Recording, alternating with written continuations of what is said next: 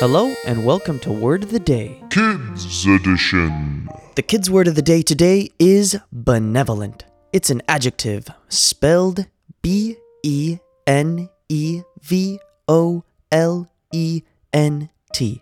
And that's when someone is well meaning and kindly.